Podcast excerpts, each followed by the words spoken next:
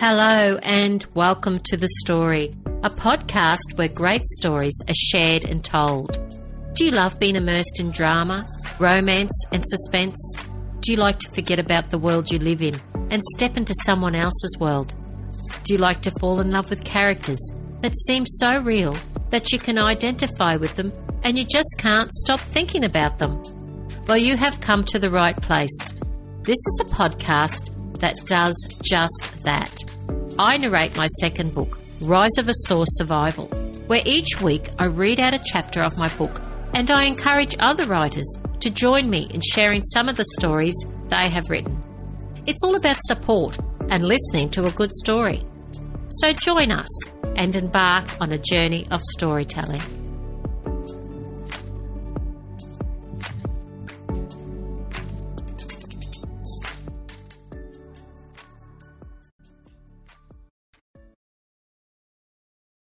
Hello and welcome back to the podcast. How are you all today? In the last couple of episodes, I've been giving you a quote, and last week's one was I can do hard things. I hope you've found this useful and have been using it often. This week's quote is Kindness Matters.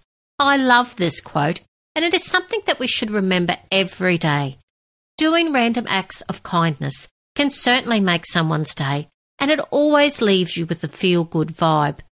It can be as simple as letting someone go ahead of you at the checkout, or paying someone a compliment, or giving your pet an extra treat, or being kind to yourself.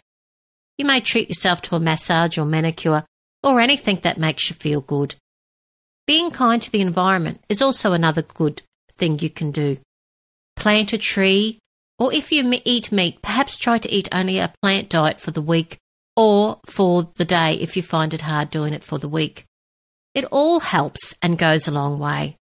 I know I enjoy doing volunteer work for a good cause, and my dogs certainly love getting that extra treat. Okay, let's get into the recap of episode 18 Cursed. We heard that Anja talks to Eleanor into, talks Eleanor into moving into a husband's home. Merek learns that Zuri has been promised to another and confronts Emzi, Zuri's brother.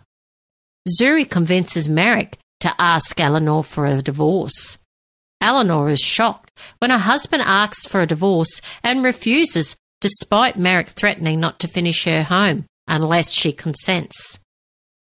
Anja reveals that Merek has been cursed by the seer from Shakurta village, hence the reason why he's been acting so different. She also talks to Eleanor about forgiving Merek Eleanor is not sure she can do. Takeo and Ulric make it to the seer's home, and after a day's rest, leave for the Hidden Valley. The Asura are not far behind them, and the seer is alarmed at how quick they are catching up to them. Ada uses her powers to help slow down the Asur, and Anja reveals Ulric's soulmate, who is Kaya, which brings much delight to all involved. I won't keep you waiting any longer. Get comfy, everybody, and enjoy episode 19. A vast open plain of grasses lay in front of them before transcending back to forest that made up its way up the foothills of Dorhill Pass. Scene was breathtaking. A summer's blue sky stretched above them, and a faint breeze blew, ruffling Ada's long white hair. Takeo and Ulric had organised the people, how the seer had instructed, the slow people in the middle of the group. The seer had addressed the group and told them what had been planned.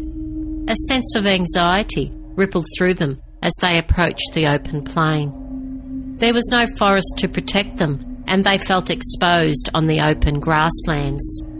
A herd of deer could be seen in the distance, but they did not have time to hunt. The Asur had started to gain on them, and it was only a matter of time before they caught up. Ada rode up to the seer, her small mare prancing as she picked up on Ada's nervous energy. It is time. Ulric and Krea will come with me. I will meet you at the valley. I think it should only be a two day ride from here, even with the slower ones. The seer looked at the back of the group and turned his big horse around. Takeo made his way over to the seer and Ada, his face tight with worry.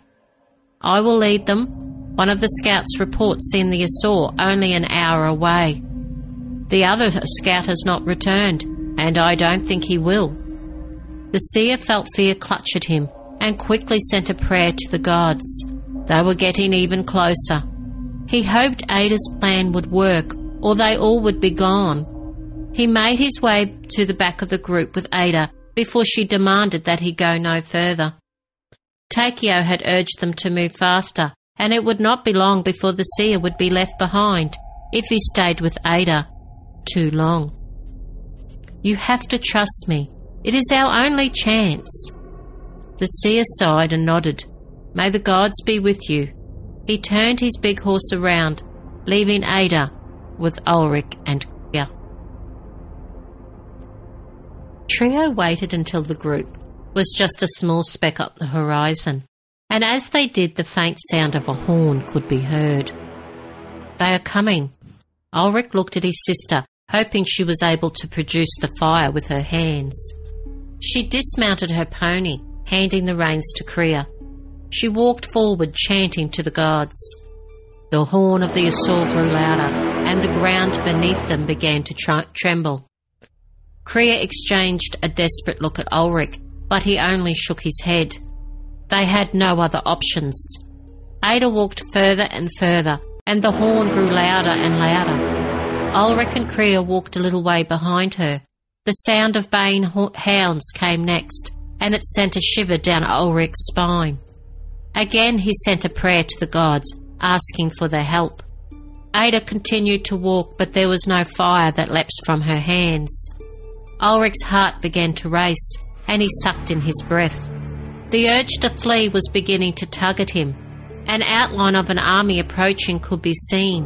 Another sound from the horn, and the hounds' baying increased. They had picked up their scent. Krea's horse stamped his feet and snorted. A musty smell filled the air.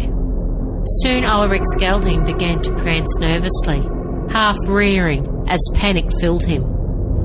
Ulric, maybe we should run, we may be able to outrun them if we leave now, Krea hissed. She was barely able to hold her stallion.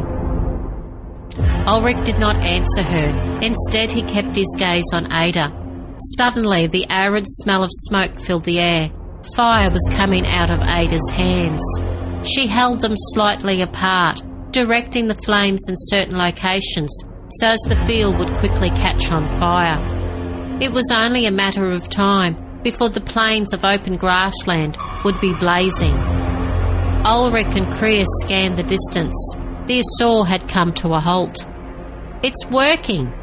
Ulric felt relieved. Finally, the gods had answered their call. Ada walked in differing directions, ensuring, ensuring the whole plain was on fire. When she was satisfied, she turned to look for Ulric and Krea. They waited safely some distance away, watching her. Without warning, the ground began to shake violently. The horses whinnied with fear. What is it? Krea asked out loud, trying desperately to hang on to her horse. Ulric observed the ground as it began to part. They are making tunnels. To get to us, look, he yelled. Krea could see the earth opening, giving way to movement that ploughed its way underneath. Hold my horse! Ulric jumped off his nervous gelding, throwing the reins to Krea. Wait! What are you doing?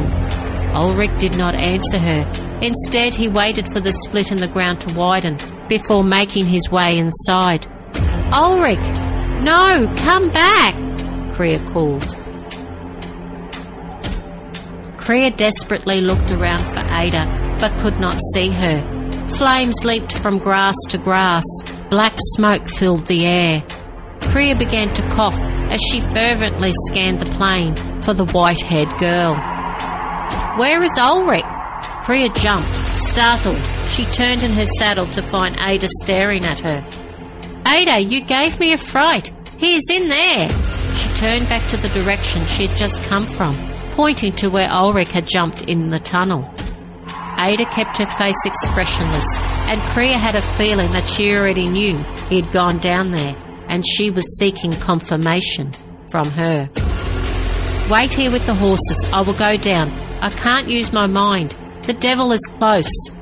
She did not wait for Krea to respond, but jumped into the open wound of dirt that snaked across the plain.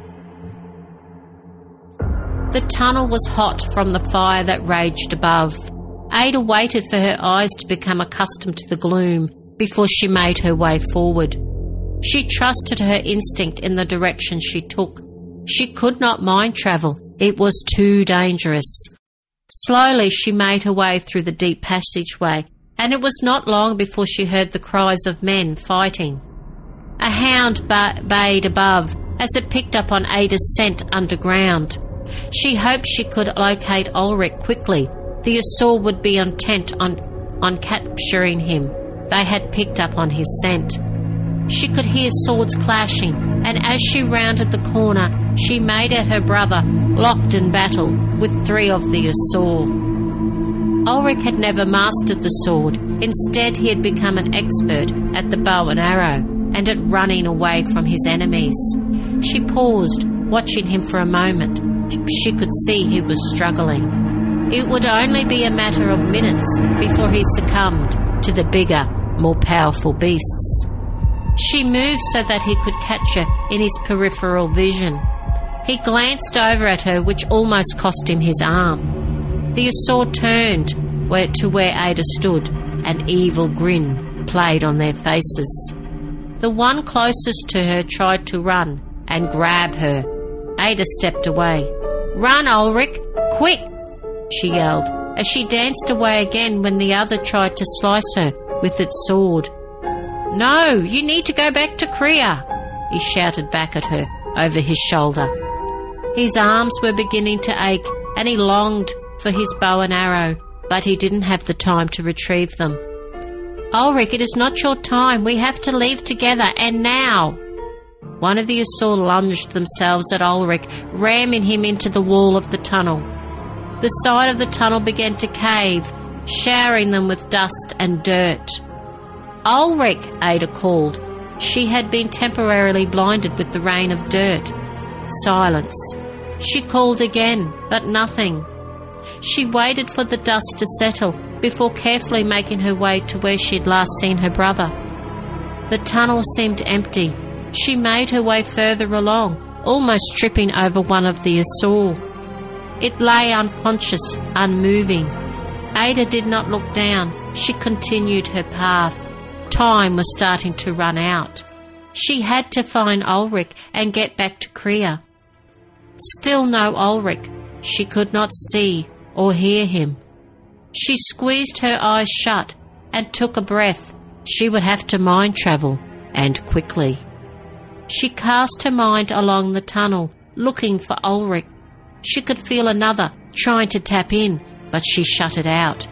It was like a thousand fingers probing her mind, trying to clasp at the thoughts that were running through it.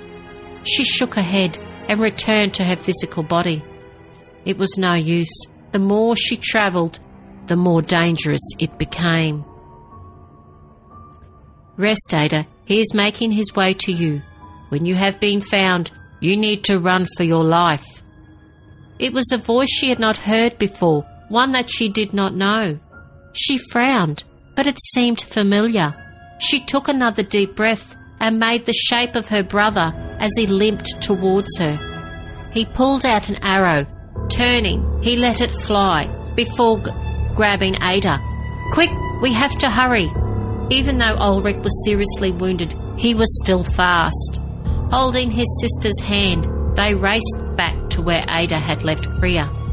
Krea was relieved when she heard their shouts. Give me your hand, I'll help you out. She leant down, firstly pulling Ada and then Ulric.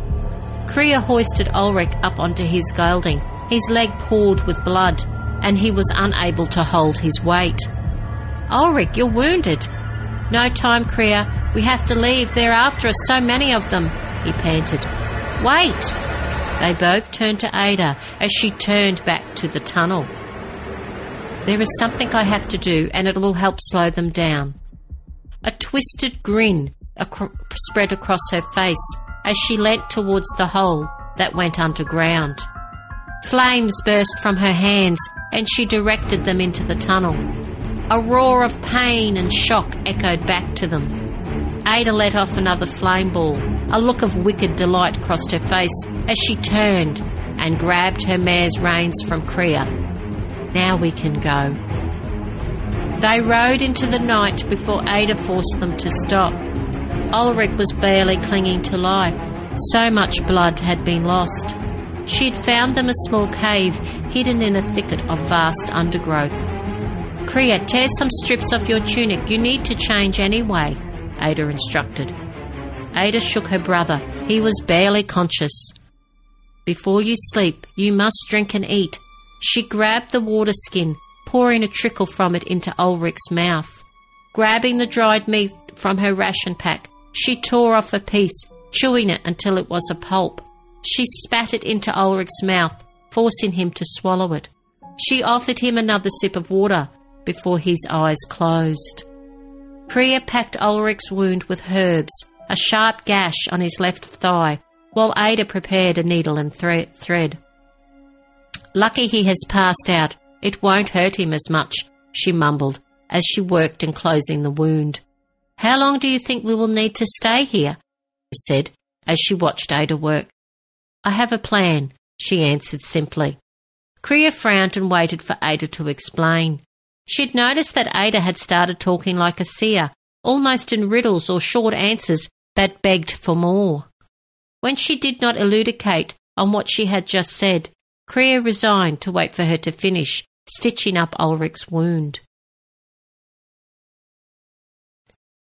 Krea waited for the water to boil to make herself an Ada tea. She ate the dried meat and reflected about the previous day's events. The Asur had come so close, the thought alone made her heart race. Ada had said she would mind travel to Anja and to let her know that they needed help. It would take weeks for Ulric to heal, and they needed a rescue mission. She estimated they were at least another day and half, and a half a ride away. The fire that she had created would slow them down, but it wouldn't be forever. They would come after them with even more hatred and fury. She sighed. Exhaustion was settling in, and she found it hard to resist it. Ada had ensured they were safe for the moment, which gave her a sense of comfort. Her eyes felt heavy, and the lure of sleep became too much to ignore as she let herself give into its beck and call. The rain fell heavily on the roof, a torrent that turned muddy puddles into small rivers. Eleanor woke and waited for her eyes to adjust to the darkness. She could hear someone moving about the house. Her heart skipped a beat, and she chided herself for being so dramatic as her thoughts conjured up frightening images of the Asur. A soft knock on her door made her get out from her bed. Anja? Yes, dear child, we need to talk. Eleanor quickly opened the door. What's wrong? Anja offered her a smile.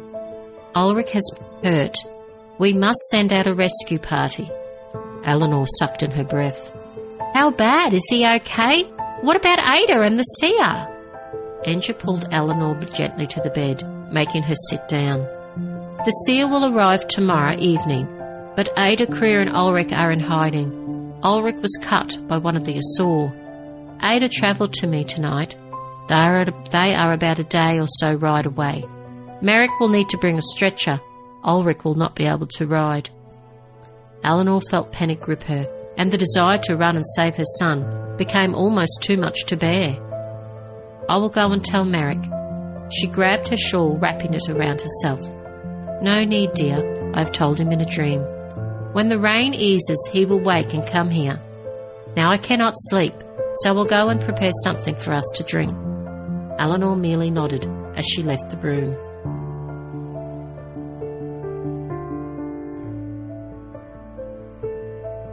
Merek and a search party of six prepared to leave the village.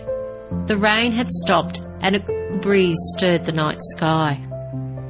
Talit watched the men leave. Leave, leave. Merek still had not forgiven him, and he felt the sting of his banishment. Are you okay, Talit? Eleanor came to stand next to him. as she watched the riders disappear. He did not answer her straight away, instead, focusing on a spot in front of him. I don't think we should be talking, Eleanor. We came close to doing something we shouldn't have, and it has cost me a lot. Let's just stay away from each other. He turned and left without waiting for Eleanor to reply. Hmm, looks like someone doesn't like you anymore. Eleanor had not noticed Zuri standing next to them, and she took a step back. Zuri smiled with amusement as she saw Eleanor's discomfort with her presence. Does everything have to be about you, Zuri? Do you really enjoy seeing people not liking each other? Zuri let out a wicked laugh. Eleanor, you have been living under a rock. No wonder your husband left you. I pity you. Someone must put things right. The men from your village need waking up. You're too nice. They crave a challenge and drama, and a woman who can give them all that and more. I warned you to be care- careful, dear Eleanor. It's not just the Asur you should be fearing. Her tone had become more severe as she spoke. Eleanor's first feeling was to reach out and shake her, but then she felt sorry for her. Eleanor shook her head, and instead of responding to her, she simply walked away. Anja and Eleanor stayed up most of the night, talking and sipping tea. They were both too worried to sleep. Anja was cautious about mind travelling. The Asur was still the Asur was still close, and she did not want to take unnecessary risks. Eleanor was thankful that her mother-in-law was home, and she enjoyed her company. She relayed her encounter with Zuri, which made the old, older woman tisk. Will triumph over evil, and I pity the man she is destined to marry. Who is he, Anja? And why wouldn't Amzi want his sister to marry the person that is for her? The horse people are a strange group. I do not know that much about them. Igenbrook would only go to select horses to help with their own breeding program. His stallion was a foal from one of their best mounts. Amzi is under her spell as well, I guess. Do not worry, Eleanor. The gods have their way of handling things. It will all work out. Just don't stop fighting for Merek. The seer could make out Talit and Anja standing near the top of the trail, and he smiled for the first time in a long while. Finally, they'd made it to the hidden valley. Anja, it is so good to see you. Please, let me introduce Takeo, leader of the Shakurta village. Anja took hold of her Takeo's hands and bowed her head slightly. It's an honour to meet you, Takeo. It is an honour to meet you, Anja, he replied. Anja looked over at the large crowd, standing behind him. She was surprised that there were so many. You have saved a lot of people. How many are there? Takeo chuckled. I think the last count there was nearly 100. Not all are from my village. We've picked up a few that have been fleeing from the Asur. Anja nodded and motioned them to follow her and Talit as they showed them the way to the valley. People from Merek's community came to see the newcomers welcoming them, welcoming them into their sanctuary. Anja had organised Serenity to find temporary places for the newcomers, but she did not expect so many and ordered tents to be erected as temporary shelters. This would have to suffice until Merek returned and organised a more permanent solution. She ushered the seer, Ludwig, and Takeo into her home, where Eleanor was waiting. She'd been busily preparing a meal for the hungry travellers. It is so good to see you, Eleanor, the seer said as he entered the kitchen. Eleanor bowed her head respectfully before embracing Ludwig and introducing herself to Takeo. Aromas of freshly baked, bread, baked food wafted through the house, and it did not take long before they were all seated and enjoying the food Eleanor had prepared. Anja excused herself so that she could ensure there was enough food for all the people that had arrived. She had a feeling that Serenity would need help. I'll be back later this evening. I did not think you would be here this early, and there is so much for so much for us to discuss. Anja said as she quickly left. The seer once again smiled. The fear he had felt earlier had almost gone, and he began to relax. He watched Eleanor as she served the food. You're with child, Nori, perhaps more than one. Eleanor blushed and glanced down at her stomach. The bump was getting bigger.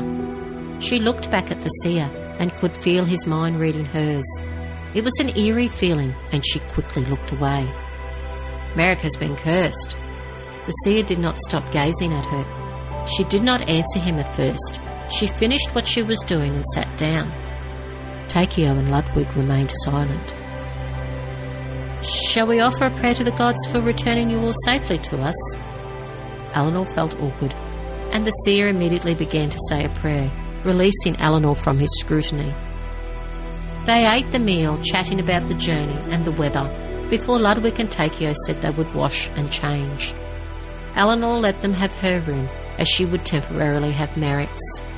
The seer waited for her to finish gathering the spare tunics and trousers for them to change into before he beckoned her to follow him back into the kitchen. Dear child, you have suffered much emotional stress, and I'm concerned about our leader. I'm not sure who's placed the curse, but I feel our enemy knows more about us than we do about them.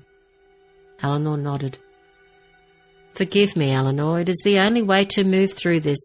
I know you have suffered like all of us, but time will help heal the wounds that have been opened. He, like all of us, have much to lose if we are not united, and it starts with our leaders. She could feel the sting of tears as she listened to the seer, and she quickly wiped them away.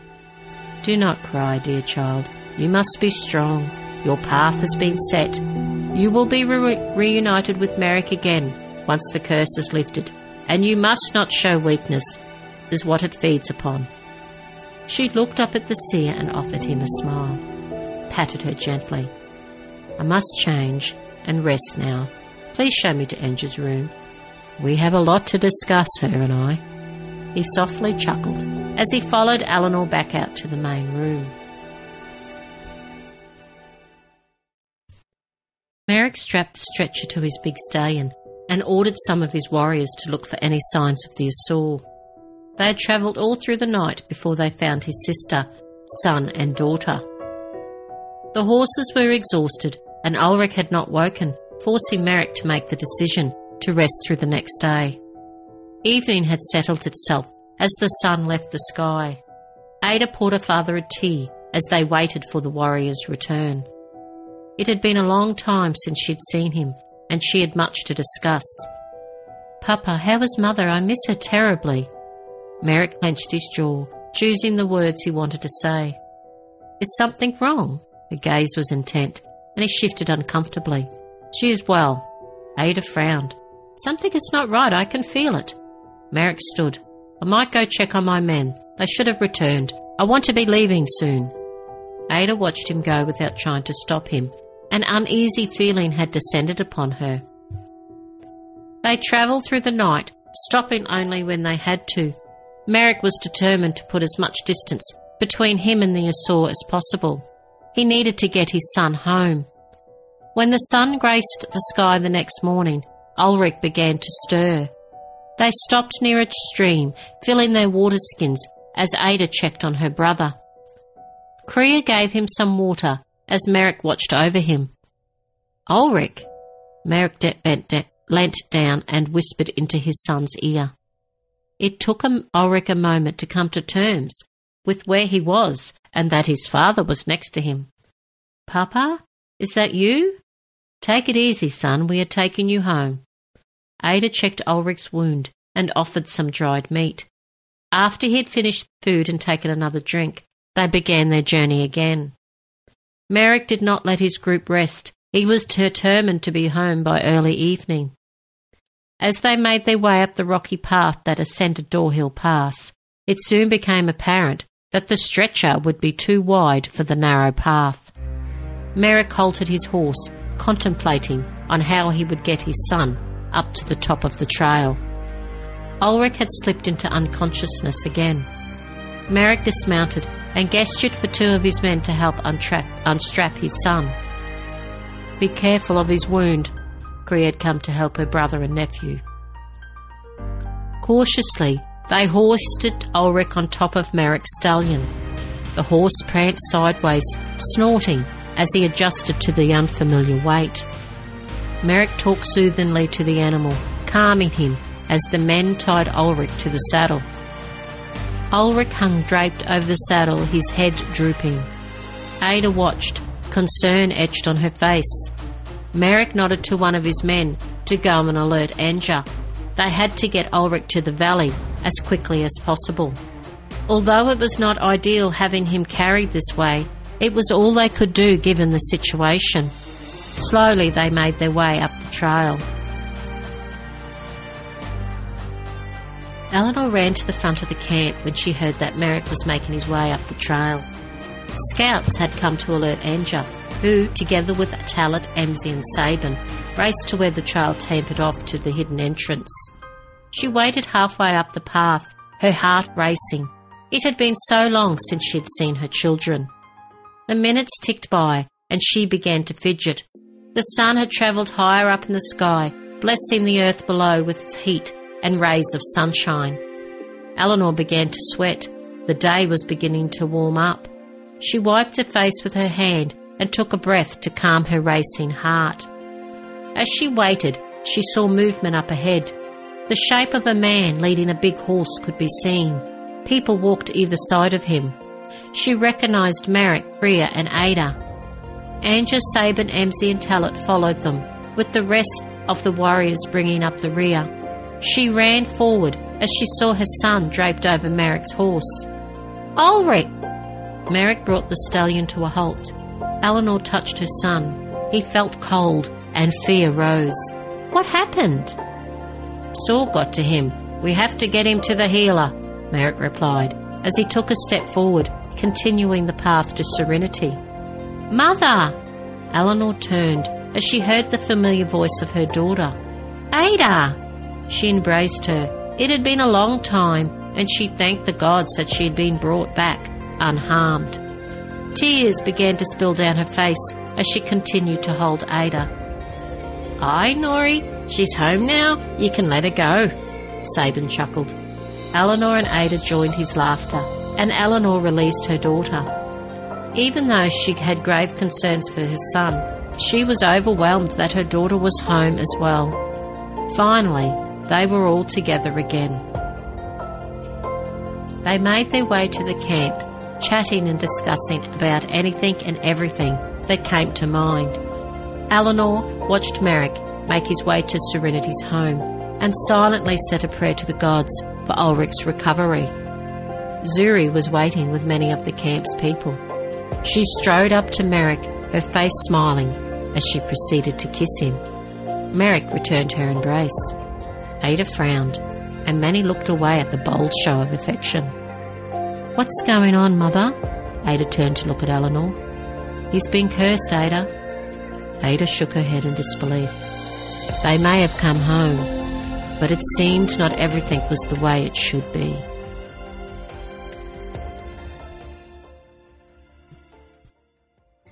So, thank you for listening. I appreciate your time and truly am grateful. Don't forget to rate, review, and subscribe where you listen to all your favourite podcasts. Take care, everyone, and see you next week on The Story, the podcast where great stories are told. Bye for now.